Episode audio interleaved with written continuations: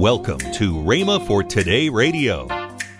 Some way or another, I was impressed tonight as I prayed about this service to speak on this subject, things that belong to us. You know, you can't take advantage of what belongs to you unless you know what belongs to you. And a lot of times when it comes to praying and exercising faith, a lot of times people try to pray for things that really don't belong to them, and that's the reason the prayer is not answered. Sometimes they try to claim things that's not theirs. But you see, anything that the Bible says is yours, is yours. Welcome to Rhema for Today Radio. This week we continue the timeless teaching series by Kenneth E. Hagin, Keys to Successful Christian Living. This will be a great day of powerful teaching. Stay tuned. Plus, later in today's program, I'll give you details on how you can obtain this month's special offer. Now, here's Kenneth E. Hagin with today's message. If you have your Bibles tonight, you could open to the first chapter of Ephesians. Ephesians chapter one. Ephesians chapter one verse three reads, and I want you to find it. How many of you brought your Bible with you? Hold up. Hold up your Bible. Oh, isn't that a beautiful sight? Just hold it up there a minute. Now, like Brother Osteen says, wave it and make the devil mad. Praise God. Amen. Hallelujah. Thank God for the Word. Isn't that a beautiful sight? Just look across here. See? All right, Ephesians chapter one, verse three. Blessed be God and Father of our Lord Jesus Christ, who hath blessed us with all spiritual blessings in heavenly places in Christ. Oh, that's so good, I want to read it again. My, my, my, my. If we just went home now, we could go home and say we've been blessed. I mean, there's a whole spiritual meal just in that one verse. Blessed be the God and Father of our Lord Jesus Christ, who hath blessed us. Now, I want you to notice that it didn't say who is going to bless us, who hath. Or in modern usage, we'd say who has, has blessed us. Now, what has he blessed us with? All spiritual blessings in heavenly places in Christ. Some way or another, I was impressed tonight as I prayed about this service to speak on this subject, things that belong to us. You know, you can't take advantage of what belongs to you unless you know what belongs to you. And a lot of times when it comes to praying and exercising faith, a lot of times people try to pray for things that really don't belong to them, and that's the reason the prayer is not answered. Sometimes they try to claim things that's not theirs. But you see, anything that the Bible says is yours, is yours. Can you say amen? Amen. And you can claim that. Now, you don't have a right to claim my automobile because it belongs to me. It don't belong to you. Now, you can claim one if you need one, but you can't claim mine. You might claim one like it, but you can't claim it. Because it doesn't belong to you, it belongs to me. Don't shout me down now, just because I'm preaching real good. And you can't claim the other fella's wife. Because she doesn't belong to you, she belongs to him. Now you might claim a wife if you don't have one, but one that doesn't belong to somebody else. I'm talking about things that belong to her. Now, now that may sound strange to you, but you know people do all kinds of silly things trying to claim things that don't belong to them. Are you listening to me? And then they fall flat on their face and wonder why it doesn't work. Well, come on back to the Word and find out what belongs to you. Can you say amen? Amen. Well, God the Father in His great grace has given to the church enough to make it rich and strong. Praise the Lord. The text said every spiritual blessing. I mean, not any are left out. Who has blessed us with all, or another translation said, every spiritual blessing in the heavenlies. Now, what does he mean by that? Well, that means in his redemptive work that God did in Christ from the time that Jesus was made sin until he sat down at the right hand of majesty on high, whereas they just got through singing, He ever lives to make intercession for us. belongs to the church. Everything he did belongs to the church, the body of Christ. We have been blessed. Hallelujah. Jesus did nothing for himself. You know, he didn't need it because he didn't need anything. Everything he did, he did it for us. Well, first of all, here's the golden text of the Bible. You're, you're acquainted with it, probably the, one of the first verses you ever learned, John three sixteen. For God so loved the world that he gave his only begotten Son, that whosoever believeth in him should not perish, but have everlasting life. You see, Jesus was God the Father's gift to a lost world. And he has never taken back that gift. Are you listening to me? The world owns Jesus. Whether or not it acknowledges ownership, the world owns Jesus. Thank God I've accepted him. Hallelujah.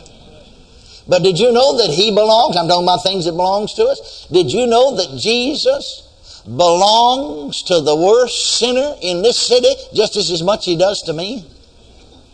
Did you know that Jesus belongs to the prostitute just as much as he does me? Did you know that Jesus belongs to the murderer on death row just as much as he belongs to me?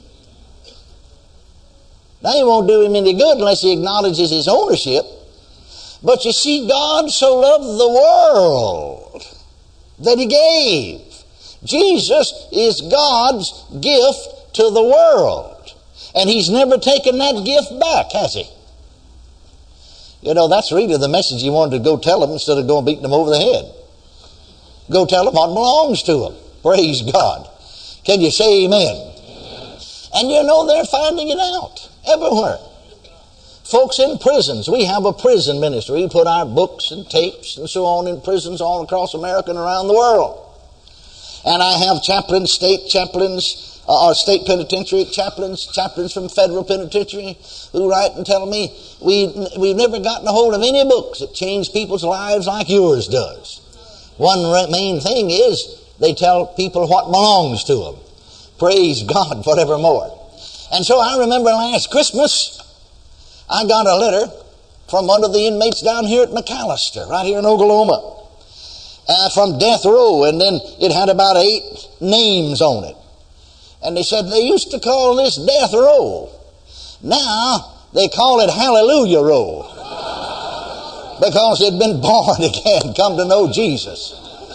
Are you listening to me?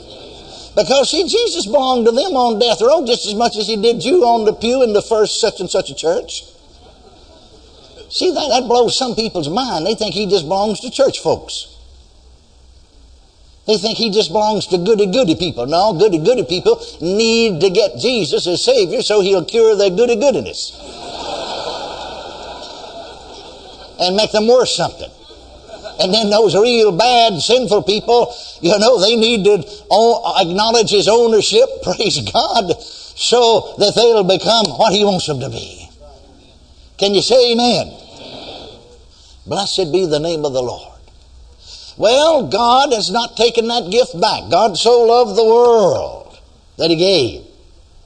And so the world owns Jesus, whether or not it acknowledges his ownership. I'm glad I, for one, have acknowledged his ownership. He is mine and I am his. Hallelujah. Now, all that Jesus did in his substitutionary sacrifice is the private property of the individual for whom Jesus did it. That's so important. I want to say it again. I don't want you to forget it. I said all that Jesus did in his substitutionary sacrifice is the private property of the individual for whom Jesus did it. You see, he is not just the substitute of we folks who have accepted him. He's the substitute of everyone, and that is private property that belongs to every one of us. Now, of course, it won't do you any good unless you know it and take advantage of it, but it's still yours anyway. You see, the sinner does not need to beg God to save him. The work's already been accomplished. All that he needs to do is to accept it and to thank God for it. But you see, there's so much human reasoning mixed in. There's so much church teaching. And I say so many times that so many times folks have followed church teaching instead of New Testament teaching.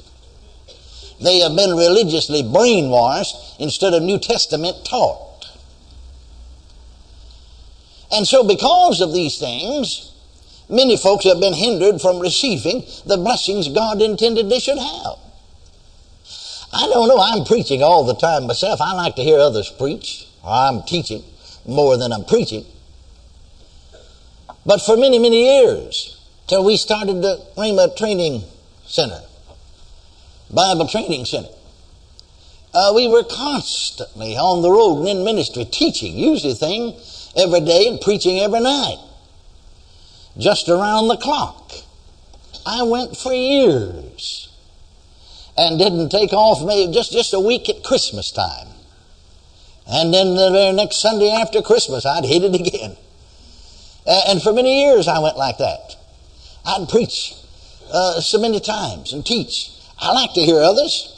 Now, I'd feed my own spirit on the Word of God and feed by reading. And sometimes just spend all night long, you see, uh, reading books as well as the Bible.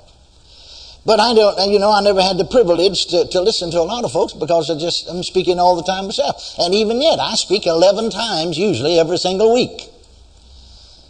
Well, it takes preparation to speak eleven times every single week because I teach a class in this auditorium three times a week right now, first-year students, and two times a week of second-year students. So every morning I have a Bible lesson here for students. And then each afternoon when I'm here, I teach healing school. And then I teach, so that's five days a week, two times is ten, and use the thing I carry this service here on Sunday night. So that's eleven times. Well, you speak on eleven different subjects, week in and week out. It takes time, it takes preparation. I, I like to hear others speak, I don't get to too often. But sometimes, I'll be honest with you, in, in hearing others supposedly preaching the gospel, I'm appalled at how little gospel there is in it. You're listening to Rhema for Today with Ken and Lynette Hagin. Call now to get this month's special offer, the D V D, Just Know God by Kenneth E. Hagin, the paperback book, Don't Quit, Your Faith Will See You Through by Ken Hagin, plus the C D, Using Stumbling Blocks as Stepping Stones by Lynette Hagin. All three of these resources are offered for the low price of twenty-four dollars and ninety-five cents. Call today. Call one eight eight eight, faith nine nine. That's one eight eight eight, faith nine nine. Or if you prefer, write Kenneth Hagin Ministries. Our address is P O. Box five oh one two six, Tulsa, Oklahoma, seven four one five zero. Don't forget, for faster service, order online at rhema dot org. That's R-H-E-M-A dot O-R-G. Now, let's join Ken and Lynette Hagin. Well, we want to thank you for being with us this week. Uh, we so enjoy all of our regular Word Partners, and if you just tuned in, we would welcome you uh, to to make this a, a weekly deal. That's be, right. be with us, and and also we would welcome you to become a partner with us. Uh, you can just go to rhema dot org and you can do a slash and uh, go to W P C Word Partner Club. Mm-hmm. You say, well, what is a Word Partner? That's somebody that sends an offering once a month. Yes. Large or small, middle-sized, doesn't make any difference. That helps us. Tomorrow on Rhema for Today, we continue with the teaching by Kenneth E. Hagin, Keys to Successful Living. Thanks for listening to Rhema for Today with Ken and Lynette Hagin.